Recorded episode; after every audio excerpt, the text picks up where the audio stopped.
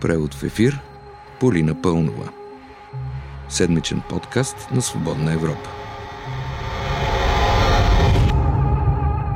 Скъпи приятели, толкова думи се изговориха и през тая седмица, че нямаме друг избор, освен да започнем направо. Първо да видим голямата картина. Протестите, които искат оставката на правителството, продължават вече 37 дни.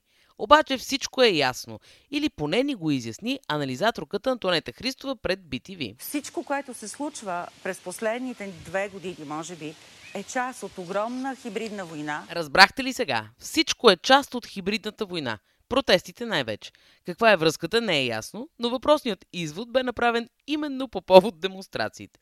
Добре, че все пак е вице-премьерът Красимир Каракачанов, да изясни какво целят тея протести. Чуйте го. В името на това няколко соросоидни НПО-та и партии извън парламента да се докопат до властта, ти да разсипеш държавата. И в името на какво? Да ми въведеш гей браковете и да ми създаваш джендер република. Съжалявам, не съм съгласен. Разбрахте ли? Това, дето си иска оставка на правителството и главния прокурор, хич не е вярно. Голямата цел е джендър република. В този смисъл не знам какво е джендър република, но очевидно парламентарната нещо не работи. А ако се чудите защо, депутатите от БСП свикаха заседание на Народното събрание и искаха обсъждане на актуализация на бюджета и изслушване на премиера Бойко Борисов. Какво се случи ли? След втората регистрация отново имаме 78 регистрирани народни представители. Не можем да проведем заседание. Управляващите от ГЕРБ и патриотите решиха, че няма да се явят и така предотвратиха работния ден. Не може да им се отрече. Добре се учат. Делян Пеевски ей така не стъпва на работа колко години вече, пък после му извиняват отсъствията, а накрая си взима и заплатата. Така де, България е парламентарна република, освен когато управляващите не решат нещо друго. Разбира се, Техни привърженици имат и обяснение защо партиите не отишли на работа.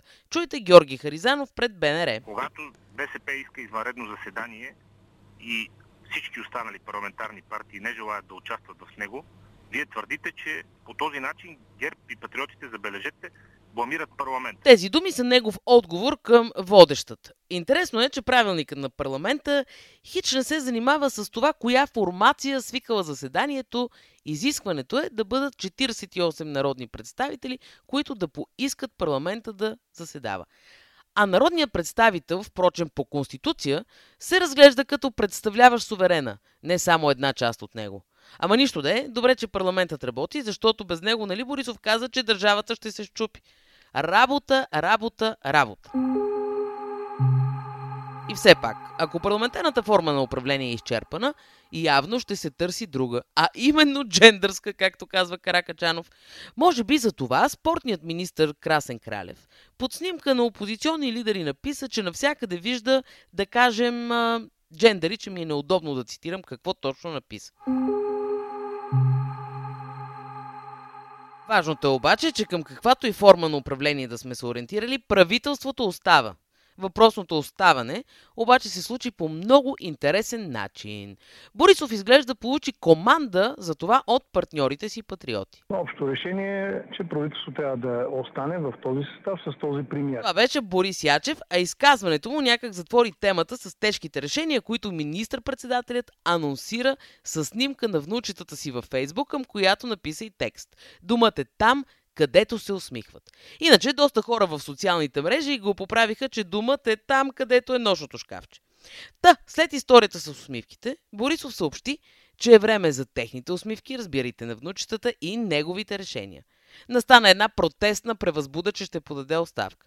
Ден по-късно, явно след още разговори с патриотите, дойде и нов тизър от премиера. Тежките решения е важно да ги вземеш.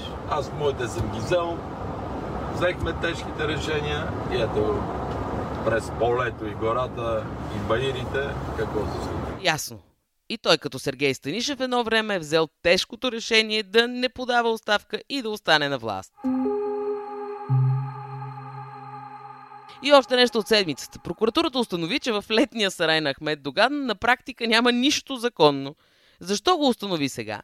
След като за тая резиденция на почетния председател на ДПС се знае от години, науката мълчи. Иначе стана модерно да се протестира на плажа в Росенец. Толкова модерно, че дори на Доган му стана интересно и провря главица между храстите, очертаващи имота му, та се порадва на протестиращите. Те пък като го видяха и решиха да го помолят, хем да уволни Борисов, хем да им даде парче от баницата. Ама трябваше да кажете, че е за порция то бунт.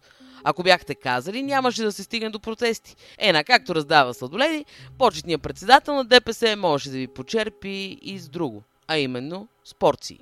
Но, иначе, ако трябва да обобщим седмицата, тя изглежда така, като едно взето решение да си ближем сладоледа в Джендър Република. Аз бях и още съм Полина Паунова, вие бяхте с превод в ефир. С вас ще се чуем следващата седмица.